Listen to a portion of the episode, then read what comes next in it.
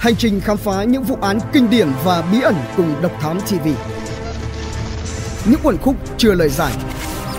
Những âm mưu chưa từng hé lộ. Những sự thật đang bị che giấu. Tất cả sẽ có tại Độc Thám TV. Buổi hẹn hò định mệnh Tối ngày 21 tháng 4 năm 1994, chàng trai Tiểu Triệu và người yêu của anh là Tiểu Phương đi dạo trong công viên Tây Sơn. Khoảng 8 giờ tối, cả hai quyết định dừng chân nghỉ ngơi. Bỗng nhiên từ phía sau lưng xuất hiện một gã thanh niên trẻ tuổi. Hắn giật mất chiếc bông tai của cô gái rồi bỏ chạy. Tiểu Phương đau không nói nên lời, dùng tay giữ chặt một bên tai đầy máu. Thấy người yêu đang phải chịu đau đớn, chàng trai không thể giấu đi sự tức giận vội vã chạy theo hướng của tên cướp kia nhưng anh không bao giờ quay trở lại với tiểu phương nữa. Vào sáng sớm ngày hôm sau 22 tháng 4 năm 1994 thi thể của tiểu triệu 22 tuổi được phát hiện trong một bụi cây cách nơi xảy ra vụ giật đôi bông tai vài trăm mét. Trên thi thể có hơn 20 vết thương ở đầu, cổ và ngực, bụng do một hung khí sắc nhọn gây ra xác định nghi phạm.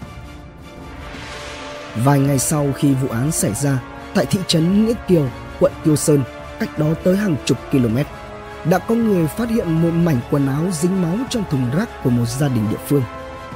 Dựa theo manh mối này, cảnh sát quận Tiêu Sơn xác định thiếu niên 17 tuổi họ Nguyễn là nghi phạm lớn nhất trong vụ án này. Nghi phạm họ Nguyễn quê ở Quảng Tây đến ở nhà họ hàng tại quận Tiêu Sơn để làm việc một ngày sau khi xảy ra sự việc, tên này đã rời khỏi Tiêu Sơn và trở về Quảng Tây. Trước khi đến quận Tiêu Sơn, hắn đã từng phạm tội tại quê nhà. Khi đến nơi ở mới tại Tiêu Sơn, do không có tiền tiêu xài nên Nguyễn đã quyết định đi tìm mục tiêu cướp của. Ngày 21 tháng 4 năm 1994, Nguyễn mua một con dao gọt trái cây rồi đến công viên Tây Sơn bắt đầu cuộc đi săn. Đâm tiểu triệu đến chết Nguyễn kéo xác nạn nhân vào một bụi cây và vứt con dao sang một bên. Sau đó hắn ném chiếc áo dính máu của mình ở một nơi khác rồi lấy trộm một chiếc xe đạp để về nhà người họ hàng. Sáng sớm ngày hôm sau, nghi phạm rời thị trấn Nghĩa Kiều. Cảnh sát Tiêu Sơn lập tức đến quê nhà của nghi phạm nhưng hắn đã biến mất không một dấu vết. Trong gần 26 năm qua, tên Nguyễn gần như bốc hơi khỏi trái đất khi không tìm thấy bất kỳ một thông tin nào của hắn. Về phần Nguyễn, sau khi gây án, hắn về Quảng Tây vài ngày, sau đó đến Quảng Đông làm việc và bắt đầu sự nghiệp chạy trốn.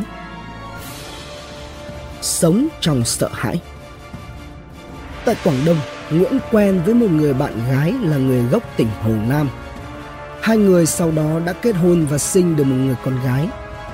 Vợ của Nguyễn là người đã giúp hắn có được một danh tính mới và trong nhiều năm qua, Nguyễn đã sống bằng danh tính giả mạo này.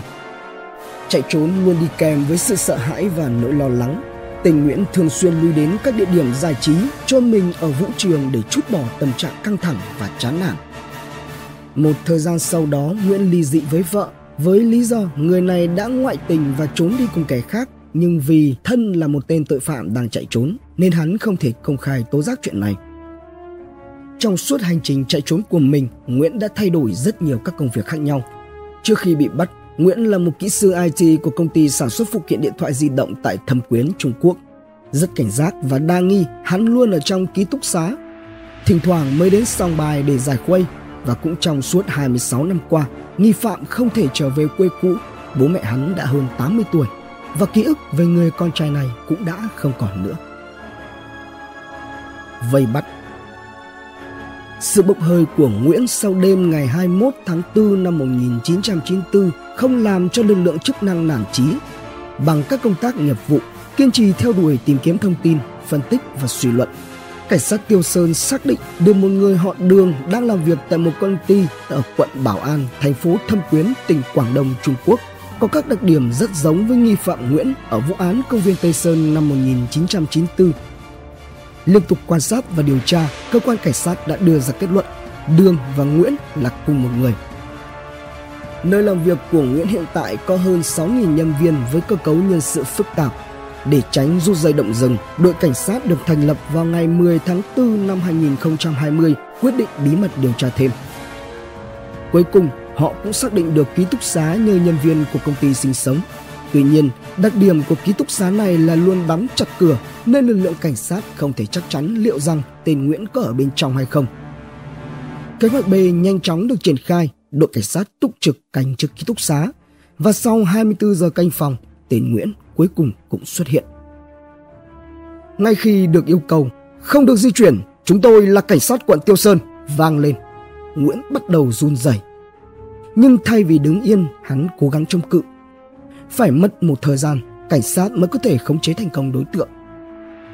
Trái ngược với sự phản kháng quyết liệt lúc ban đầu, sau khi được hộ tống trở về quận Tiêu Sơn, nghi phạm Nguyễn tỏ ra rất bình thản. Chuỗi ngày sợ hãi cuối cùng cũng đã kết thúc. Tiếp theo là chờ xem mình sẽ sống hay chết sau phán quyết của tòa án. Trong cuộc thẩm vấn, cảnh sát hỏi về sự hối hận của nghi phạm và nhận được câu trả lời. Hối hận thì chắc chắn là có hối hận rồi, nhưng bây giờ hối hận thì có tác dụng gì chứ? Khi được hỏi về lý do nào thôi thúc hắn đã chạy trốn đến tận cùng, Nguyễn khai vì đã giết người ở quận Tiêu Sơn nên khi nghe những cụm từ cảnh sát quận Tiêu Sơn đã rất hoảng sợ, cảm thấy ngày chết của mình đang đến gần. Chính vì thế, hắn muốn đấu tranh đến cùng.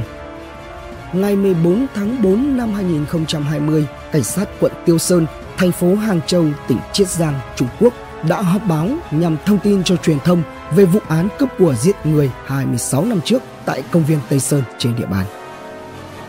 Anh trai của nạn nhân Tiểu Triệu sau khi nhận được tin báo của cảnh sát đã run run cất lời cảm ơn cảm ơn các anh em trai tôi cuối cùng đã có thể an nghỉ rồi độc thám tv hành trình khám phá những vụ án kinh điển và bí ẩn cùng độc thám tv những quần khúc chưa lời giải. Những âm mưu chưa từng hé lộ. Những sự thật đang bị che giấu. Tất cả sẽ có tại Độc Thám TV